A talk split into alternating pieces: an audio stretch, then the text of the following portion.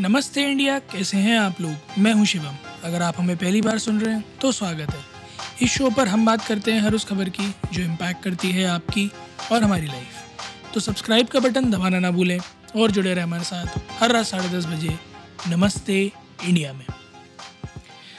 आज का दिन बड़ा इवेंटफुल है और इवेंटफुल अच्छे टर्म्स में तो कम ही कहूँगा, मैं बुरे टर्म्स में ज़्यादा कहूँगा, क्योंकि आज दो बहुत ही बुरी खबरें सुनने में आ रही हैं। पहली तो जो तकरीबन ग्यारह घंटे बारह घंटे पहले की है, मतलब ज़्यादा टाइम के बल्कि चौबीस घंटे के अराउंड पहले की है, बट आज सुबह पहचानने में आई थी। पुणे बैंगलोर हाईवे पर एक एक्सीडेंट हुआ जिसमें एक बेकाबू स्पीडिंग ट्रक ने करीब अड़तालीस व्हीकल्स को रौंद दिया। अभी तक किसी के डेथ की खबर नहीं है, चाहते भी नहीं है ना आए, और कई सारे लोगों की इस एक्सीडेंट में इंजरी हुई। इस इंसिडेंट के डिटेल्स तो आपको किसी भी न्यूज़ पर मिल जाएंगे, बट एक जो मज़ेदार चीज़ है इस एक्सीडेंट के बारे में जिसको हाईलाइट करना चाहूँगा। इनिशियली पुलिस का कहना यह था कि ब्रेक फेल हुए ट्रक के, जिस वजह से वो लगातार एक के बाद एक व्हीकल्स में भिड़ता चला गया। बट आरटीओ की तफ्तीश के बाद ये सामने आया है कि ब्रेक्स फेल नहीं हुए थे, बल्कि फ्यूल बचाने के लिए, क्योंकि डाउनवर्ड स्लोप था, ढलान थी, इसलिए फ्यूल बचाने के लिए जो ट्रक ड्राइवर था उसने इंजन बंद कर दिया था और वो ढलान के सहारे से तेज़ स्पीड पे चला रहा था, जिस कारण बेकाबू होने के टाइम उसके ब्रेक्स नहीं लगे, इंजन ब्रेकिंग भी नहीं हुई और कंट्रोल भी नहीं इस्टेब्लिश कर पाए और ट्रक जाकर उन व्हीकल्स में भिड़ गया। अब मैं बताता हूँ ऐसा हुआ क्यों होगा। ऐसा नहीं है कि ब्रेक काम नहीं कर पाते हैं, बट द पॉइंट इज़ जब इंजन बंद होता है या गाड़ी न्यूट्रल में होती है तब क्लच जो है आपका जो वो डी एक्सेलरेट नहीं कर रहा होता है। जैसे आप क्लच दबा लेते हो तो गाड़ी फ्री हो जाती है, राइट। तो जो इंजन की जेन्युइन ब्रेकिंग है, इंजन ब्रेकिंग जो है वो काम नहीं करती है, तो स्पीड अपने आप स्लो नहीं होती है, डाउनवर्ड स्लोप पर वो बढ़ती चली गई। दूसरा, यूजुअली पावर स्टीयरिंग आता है व्हीकल्स में, विच मीन्स जब वो चालू होगा तब वो मूव करेगा, जब गाड़ी ऑन होगी सिर्फ तब वो मूव करेगा, वरना उसे मूव नहीं किया जा सकता। This is one of the reasons why ये दिस एक्सीडेंट हैपेंड, क्योंकि जब इंजन ऑफ है तब आपके सामने जब व्हीकल्स आ जाएंगे और क्योंकि रात का समय था तो आप जब तक ऑन करोगे उसे दोबारा तब तक एक्सीडेंट हो चुका होगा। मेरा सवाल सिर्फ इतना सा है कि Uh, कित, कितना फ्यूल बच जाता।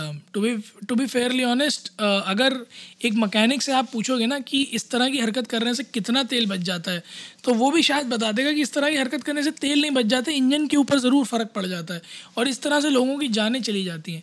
तो मेरी सिर्फ एक छोटी सी हिदायत है जितने भी हैवी व्हीकल ड्राइवर्स हैं जो इंडिया में चला रहे हैं,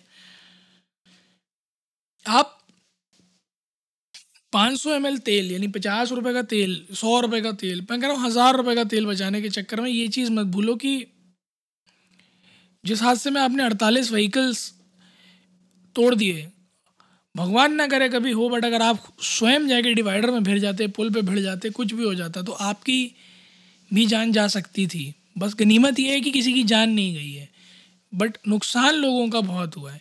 तो मेरी बस एक छोटी सी हिदायत है कि पचास पाँच सौ हज़ार रुपये का तेल बचाने के चक्कर में प्लीज़ ऐसे रेकलेस ड्राइविंग ना कीजिए। हाईवे पे चलाने का ये कतई मतलब नहीं है कि somebody has given you the right to go beyond the limits that are decided by the transport authority, और आप जैसे मर्जी आएगा वैसे चलाएंगे, इसकी बंद करके चलाएंगे या फिर न्यूट्रल में गाड़ी डाल के चलाएंगे।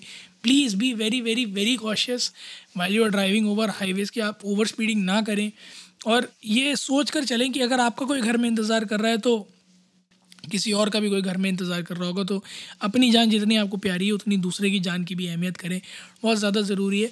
दूसरी जो एक बड़ी दर्दनाक खबर है वो है इंडोनेशिया से, जहाँ एक सिक्स पॉइंट नाइन मैग्नीट्यूड का अर्थक्वेक अभी साढ़े आठ बजे के आसपास आया है। डेथ टोल जो है फ़िलहाल एक सौ बासठ जा चुका है। आज पर दी ऑफिशियल न्यूज़ जो वहाँ के गवर्नर ने कंफर्म किया है, वेस्ट जावा के रिदवान कामिल ने, और कई सारी बिल्डिंग्स गिर गई हैं, कई सारे लोग मलबे के नीचे दबे हैं, कोशिश पूरी की जा रही है उन्हें निकालने की। राहत बचाव का कार्यक्रम बहुत तेज़ी से चल रहा है। आ, जो ओरिजिन है,